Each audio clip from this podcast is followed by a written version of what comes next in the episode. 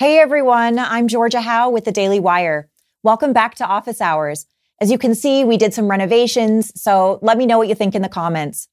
So, over the past couple of months, President Joe Biden has been in a heated battle with Republicans and some members of his own party to pass a $3.5 trillion social spending bill. To put it in perspective, the price tag for that bill is more than all veterans' benefits from the years 1962 to 2020 combined, which was about $2.9 trillion.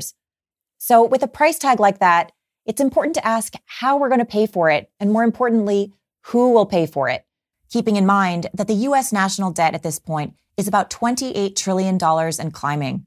What are the potential consequences of piling on more debt? Here to help us answer these questions, we're talking to advisor to former President Trump, distinguished visiting fellow at FreedomWorks, and recent PragerU presenter Steve Moore. Let's jump right in.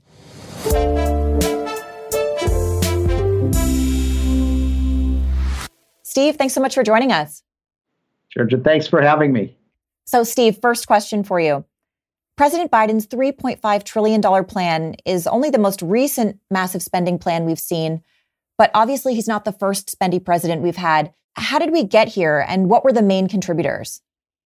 Well, this was part of, you know, what I talk about in my PragerU video, which I hope people will go to. It's called The Bankrupting of America. And you're quite right. This is a bipartisan problem. It's happened, you know, for the last 35 years or so, where we continue to just add more and more debt, uh, whether it's a Republican or a Democrat administration. Except what's being proposed here is so audacious, so massively fiscally irresponsible uh, that I've never seen anything like it. We're talking about our debt, which is now at about 100% of our GDP, over the next 30 years, if this bill were to pass, our debt would be three times our GDP. The average child born today, uh, by the year 2050, which is only 30 years from now, would would have a, a over $350,000 share of the national debt.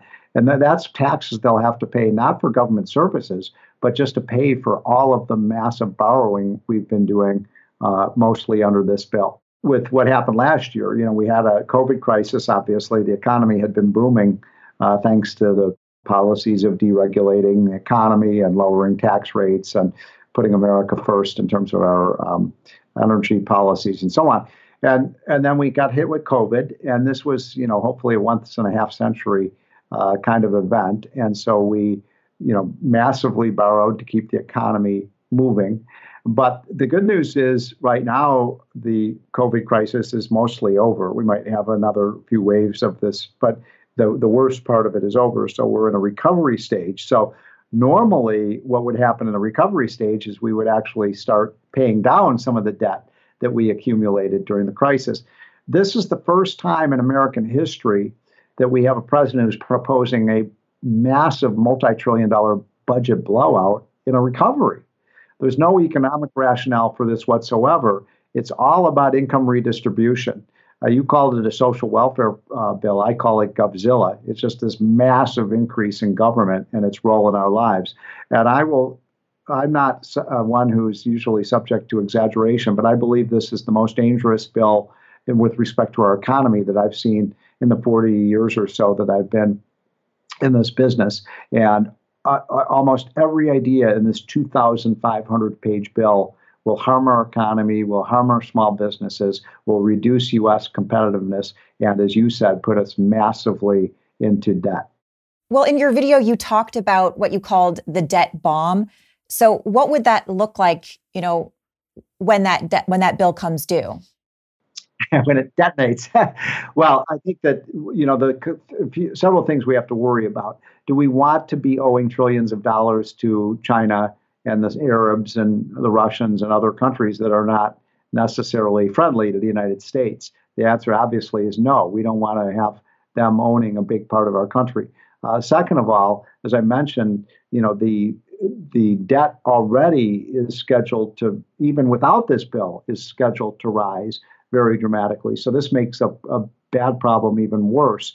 And then the big problem right now, as you know, with the economy is the inflation rate. You know, people are paying higher gasoline prices. They're paying more for everything for apartments, for food, for uh, you know energy, and the I can guarantee you this that if we pass another massive debt bill, the inflation problem is going to get much, much, much worse because you're going to have all this new money creation uh, at the same, you know, inflation is too many dollars chasing too few goods. So this is going to mean, I think we could lead have a return of the 1970s style inflation, which just kills people who are living on fixed incomes or people who are of low income who really live paycheck to paycheck.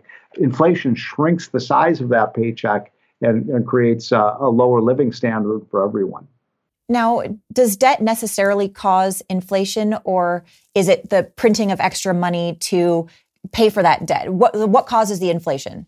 Yeah, well, that's a great question, and and I believe that it's essentially what the federal government is doing right now. Is you've got Congress spending these trillions and trillions of dollars we don't have, and then the Treasury Department issues debt to borrow so that we can pay for that spending, and then what's happening is the Federal Reserve Board then is buying up that debt, right? They're, they're the number one purchaser of the debt. So then you scratch your head, well, wait, wait a minute, where does the Federal Reserve Board get the money to buy the debt?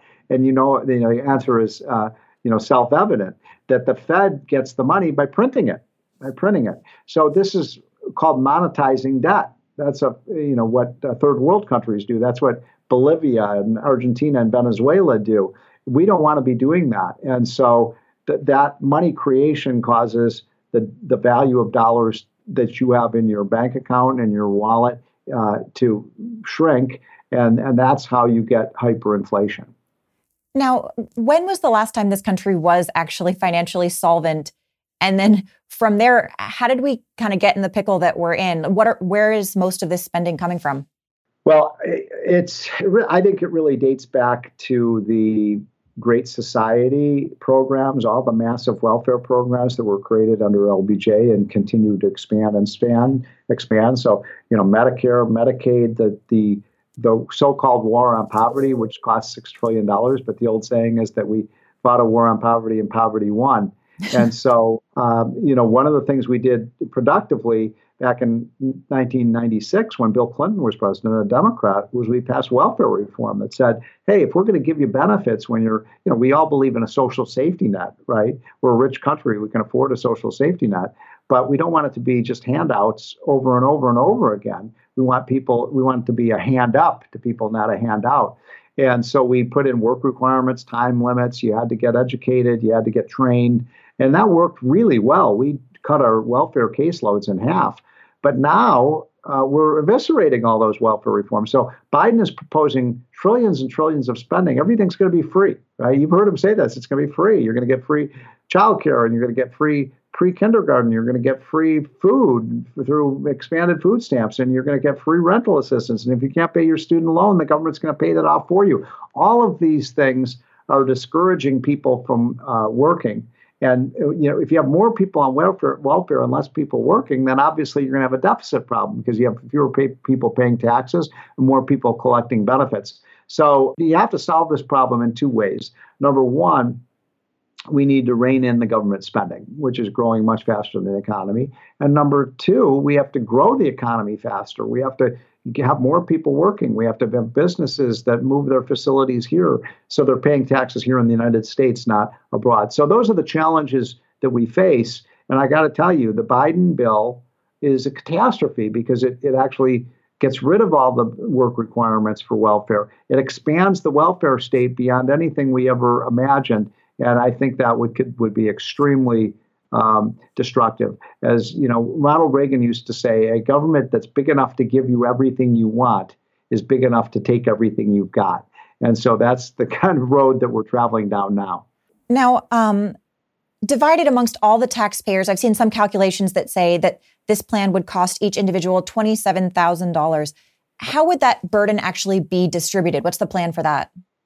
By the way, the number, you know, that number is just for the one bill that you're talking about. But remember, we also have a, see, people get confused because it is confusing. So remember when Biden first came in, he he passed a 2.8 trillion dollar uh, what I call the blue state bailout. It was a bailout for all the blue states that had shut down their economy, and then we they passed a one trillion dollar so-called infrastructure bill, which is really a green New Deal bill, and then uh, Biden proposed this three and a half trillion dollar, uh, you know, social welfare bill that you were talking about, and then we have to pass a six trillion dollar debt. I mean, a normal budget of six. So if you add all that up, you're talking about ten trillion dollars of spending. That's not twenty seven thousand dollars per household.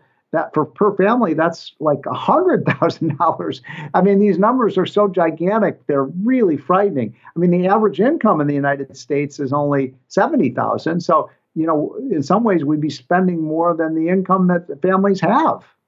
Do you think there's cultural reasons why we got kind of into this situation? So, I mean, is this purely a financial problem, or do you sense that there's a sort of an underlying cultural problem that's caused us to get to the point we're at? I think we live in a society, uh, and and I hope I'm wrong about this, but I see it evolving so that everyone feels they're entitled to everyone else's money right? You know, sack it to the rich. This guy's too rich. Take the money away from him and give it to somebody else. That's a radical redistribution Marxist idea. And it's taken hold in our cultural institutions. It's our universities, uh, our religious institutions, our schools, um, you know, so our Hollywood, all of our cultural institutions have turned sharply to the left, and they preach this idea that uh, the way you get rich is by taking from somebody else. You know, that's the magic of the free enterprise system. You know, I only can get rich under the free enterprise system by giving you something that you want, right?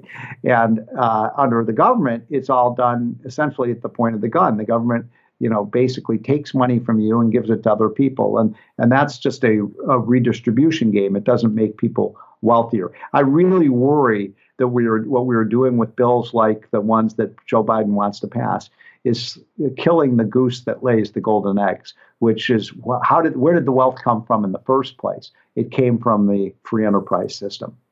All right. Well, Steve, thank you so much for coming on and talking with us about this today. So, for people who are watching at home, where can they find you? People can reach me through uh, either the Committee to Unleash Prosperity or through Freedom Works. Uh, we are dedicated to uh, the free enterprise system and freedom and liberty. And boy, we need more of that in America today. All right, Steve, thanks again. Well, that's the end of today's office hours. We'll see you next week.